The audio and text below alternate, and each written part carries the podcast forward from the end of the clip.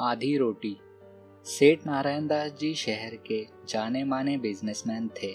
वह अपार दौलत के मालिक थे। खुशीनगर में उनका बेहद शानदार दो मंजिला बंगला था।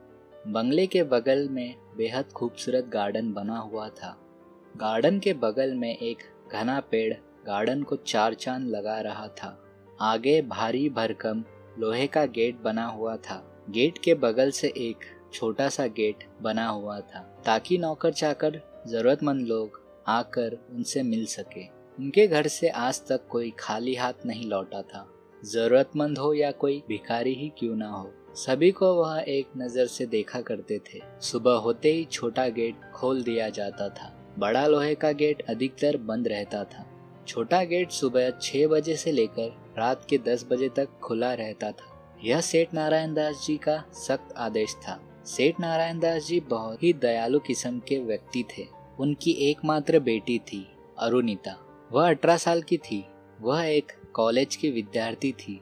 वह सभी बातों में अच्छी थी, पर उसकी एक बात अच्छी नहीं थी। उसे फ़िल्म देखने का जुनून सवार होता था। कोई भी नई फ़िल्म लगी, उसे पहले जाना होता था। वह भी अकेले नहीं, अपने साथ दस बारह सहेलियों को लेकर जाया करती थी।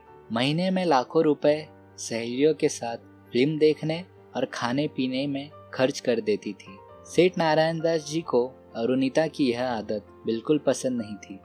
सविता देवी सेठ नारायण दास जी की धर्मपत्नी, गाय की तरह थी। हमेशा अपने पूजा पाठ में समय बिताया करती थी। सेठ नारायण दास में भी एक खूबी थी। वह बहुत जल्दी गुस्सा हो जाया करते थे। वह गुस्से में कुछ भी कर जाया करते थे। घर में हो या अपने ऑफ़िस में। यही आलम था। वह अपने गुस्से को काबू में नहीं रख पाते थे। हालाँकि वह गुस्सा करना नहीं चाहते थे, पर उनसे हो ही जाता था। लाख कोशिश के बाद भी कई ऑफ़िस के कर्मचारी उनके क्रोध के शिकार होकर नौकरी छोड़ जाया करते थे। सेठ जी को उनके घर जाकर उन्हें मना कर वापस लाना पड़ता था, और वह लाते भी थे। आज रविवार का दिन था। सेठ नारायण दास जी घर पर थे। लंच के बाद तीनों अपने शानदार बैठक में बैठकर गपशप कर रहे थे। अचानक बाप बेटी में बहस छिड़ गई। सेठ जी का कहना था, बेटी अरुणिता सिनेमा वगैरह देखना छोड़ दे और उन पैसों को अच्छे कामों में लगाए। गरीबों की मदद करे और तमाम बातें थी। अरुणिता ने एकाएक पापा के सामने एक शर्त रखी, अगर पिताजी अपना गुस्सा करना छोड़ दे तो मैं उनकी हर बात मानने लग जाऊँगी। पर बेटा? सेठ नारायण दास जी बोले, शर्त कब से कब तक लागू रहेगी? पापा अरुणिता बोली, आज शुक्रवार है, शर्त अभी से लागू होकर आने वाले शुक्रवार के ढाई बजे तक रहेगी, क्योंकि अगले शुक्रवार की बारह टिकट एक नई फ़िल्म की एडवांस बुकिंग करवाई है। तीन बजे का शो है, ढाई बजे शर्त जीत जाऊँगी और अपने सहेलियों के साथ नई फ़िल्म देखने चली जाऊँगी। ठीक है ना पापा? हाँ मुझे मंजूर है। सेठ नारायण दास जी ने कहा, दोनों के बीच शर्त लग गई और ढाई बजे ही शर्त लागू भी हो गई। इस तरह शाम ढल गई और रात शुरू हो गई। डिनर के बाद अरुणिता अपने कमरे में जाकर बेड पर लेट गई और सोचने लगी, पापा को किस तरह गुस्सा करने के लिए मजबूर करे। एकाएक उसे याद आया, रात तक कमरे में लाइटें जलाए रखने पर पापा बहुत गुस्सा हो जाया करते थे। अरुणिता झट से पलंग से उठी और अपने कमरे की सारी लाइटें जला दी और कमरे की खिड़कियाँ खोल कर रख दी, ताकि पापा को रोशनी देख कर गुस्सा आ जाए और वह शर्त जीत जाए। पर ऐसा कुछ नहीं हुआ। कमरे में रात भर लाइट जलती रही, वह न जाने कब सो गई, उसे खुद पता नहीं चला। दूसरे दिन ऐसा कुछ नहीं हुआ जो पापा को गुस्सा आ जाए। पापा शांति के साथ चाय नाश्ता कर अपने ऑफ़िस चले गए। शाम को जब वह घर लौटे तो सरिता देवी अपने पति के लिए चाय बनाने जा रही थी। अरुणिता बीच में कूद पड़ी। मम्मी, आप जाकर आराम से पापा के साथ बैठो। मैं आप दोनों के लिए चाय बनाकर लाती हूँ। उसे याद था, एक बार मम्मी ने चाय में शक्कर डालना भूल गई थी। पापा ने एक घुट चाय पीकर प्लेट गुस्से के मारे फर्श पर दे मारी थी। तुमसे एक कप चाय भी ढंग से नहीं बनाई जाती? मम्मी से बहुत गुस्सा हो गए थे। पहले उसने बड़े प्यार से तीनों के लिए चाय तैयार की। अपने लिए, मम्मी के लिए चाय में बराबर शक्कर डाली, पर पापा के लिए चाय में बिल्कुल भी शक्कर नहीं डाली। अरुणिता ने पहले पापा और मम्मी को चाय दिया और फिर खुद चाय का प्याला लेकर सोफे पर बैठ गई। अरुणिता की निगाहें पापा पर टिकी हुई थी। अब जब गुस्सा होंगे, तब गुस्सा होंगे। पापा चाय की एक घुट पीने के बाद अरुणिता के चेहरे की ओर देखकर बड़े ही प्यार भरे अंदाज में बोले, बेटा, तुमने आज मेरे लिए बहुत ही अच्छा काम किया है। आज ही डॉक्टर साहब ने मुझे शक्कर की चाय पीने के लिए बिल्कुल मना किया है और तुमने मेरी चाय में शक्कर नहीं डाली। मज़ा ही आ गया। बेटी हो तो ऐसी। और रिनीता कट कर रह गई। किसी तरह छह दिन शांति से गुजर गए। आज शर्त का सातवां दिन था। आज शुक्रवार था और कंपनी की छुट्टी का दिन था। सेठ नारायण दास जी आज घर पर ही मौजूद थे। मम्मी किचन में लंच की तैयारी कर रही थी। अरुणिता किसी भी कीमत पर शर्त हारना नहीं चाहती थी। वह आखिरी हथियार भी इस्तेमाल कर लेना चाहती थी। पापा को तीखा खाना बिल्कुल भी पसंद नहीं था। एक बार की बात है, मम्मी ने गलती से सब्ज़ी में दो बार मिर्ची पाउडर डाल दिया था। सब्ज़ी काफ़ी तीखी हो गई थी। एक कोर खाते ही पापा का गुस्सा सातवें आसमान पर था। खाने का टेबल उल्टा कर अपने कमरे में चले गए थे। वह तुरंत ही मम्मी के हाथ बटाने के बहाने से गई और मम्मी का हाथ बटाने लगी। वह मौके की तलाश में थी।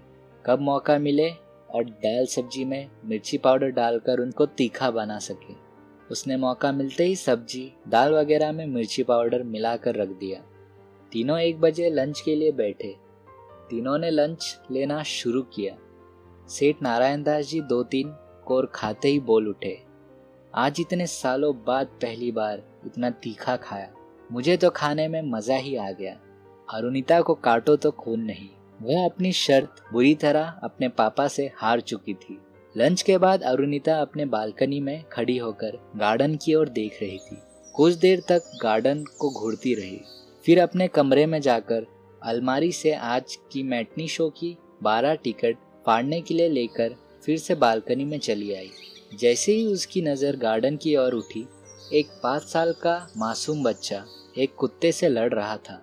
उसे मानो ऐसा प्रतीत हुआ, लड़ने का कारण आधी रोटी ही हो।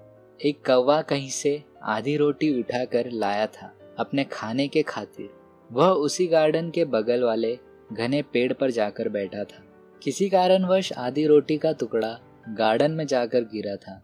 वह दो दिन से भूखा प्यासा पाँच साल का बच्चा अपने रोटी की तलाश में भटक रहा था। जैसे ही उसकी नज़र उस रोटी पर जाकर ठहर गई, वह तेज़ी के साथ आधी रोटी के ऊपर लपका। उसने जैसे ही आधी रोटी उठाई, कहीं से कुत्ते ने उसके ऊपर अपना हक जमाना चाहा। इस बीच दोनों में छीना झपटी हुई। मासूम बच्चा उस आधी रोटी बचाने के फेर में कुत्ते से भिड़ गया। वह मासूम बच्चा आधी रोटी की रक्षा ना कर सका। कुत्ता ताकतवर था रोटी छीनकर वह दूर भाग खड़ा हुआ। कुत्ते ने उसे काटा नहीं, हालाँकि छीना झपटी में उसकी पुरानी कमीज चीर चीर हो गई थी। अरुणिता इस दृश्य देखकर बेतहाशा भागती गार्डन तक पहुँची। धरती पर पड़े बच्चे को गोद में उठा लिया और अपने कमरे में लेकर आई। पहले उसने पानी पिलाया, फिर पूछा, तुम कुत्ते से क्यों लड़ रहे थे? आधी रोटी के लिए। बच्चा मासूमियत के साथ बोला, दो दिन से भूखा प्यासा हूँ। आधी रोटी गार्डन में देखकर मेरी भूख अधिक बढ़ गई थी, पर वह आधी रोटी भी मेरी ना हो सकी। वह भी कुत्ता लेकर चला गया। उस बच्चे के आँखों से झरझर आँसू गिरने लगे। यह सुनकर अरुणिता की आँखें भी छल छल आई दीदी, कुछ खाने के लिए रात का बचा खाना हो तो दो ना, मासूम बच्चा बोला। बहुत ज़ोर से भूख लगी है, अभी देती हूँ। यह बोलकर अरुणिता प्यार से उसका हाथ मुँह धुलाया और उस बच्चे को किचन में जाकर अपने हाथों से उसे भरपेट खाना खिलाया। फिर कुछ देर आराम करने दिया, फिर पूछा, तुम्हारा नाम क्या है? दीदी, मेरा नाम सावन है, बच्चा बोला। तुम्हारे पापा मम्मी कहाँ हैं? और कहाँ रहते हैं? मेरे माता पिता ने गरीबी से तंग आकर आत्महत्या कर ली। दोनों फांसी पर झूल गए। मेरे सिर पर दीदी का हाथ था। हम दोनों रोड पर भुट्टे बेचकर किसी तरह दोनों का पेट भर लिया करते थे। तुम्हारी दीदी कितनी बड़ी थी? अरुणिता ने पूछा। वह सात साल की थी। तुम्हारे दीदी के साथ क्या हुआ? अरुणिता बोली। दीदी भुट्टे बेचा करती थी और मैं कमेटी वाली गाड़ी देखा करता था, क्योंकि कमेटी वाले रोड पर भुट्टे बेचने नहीं देते थे। हमें देखते ही हमारा सामान उठाकर गाड़ी में डालकर ले जाया करते थे और वापस भी नहीं देते थे। इसलिए मैं कमेटी वाली गाड़ी देखा करता था। मैं जैसे ही गाड़ी देखता था, मैं चिल्ला उठता था। दीदी, कमेटी वाली गाड़ी आई। दीदी तुरंत भुट्टे का थैला लेकर भाग जाया करती थी। कमेटी वाली गाड़ी जाने के बाद फिर से भुट्टे बेचना शुरू कर देती थी। आज से ठीक तीन दिन पहले ऐसा ही हुआ था।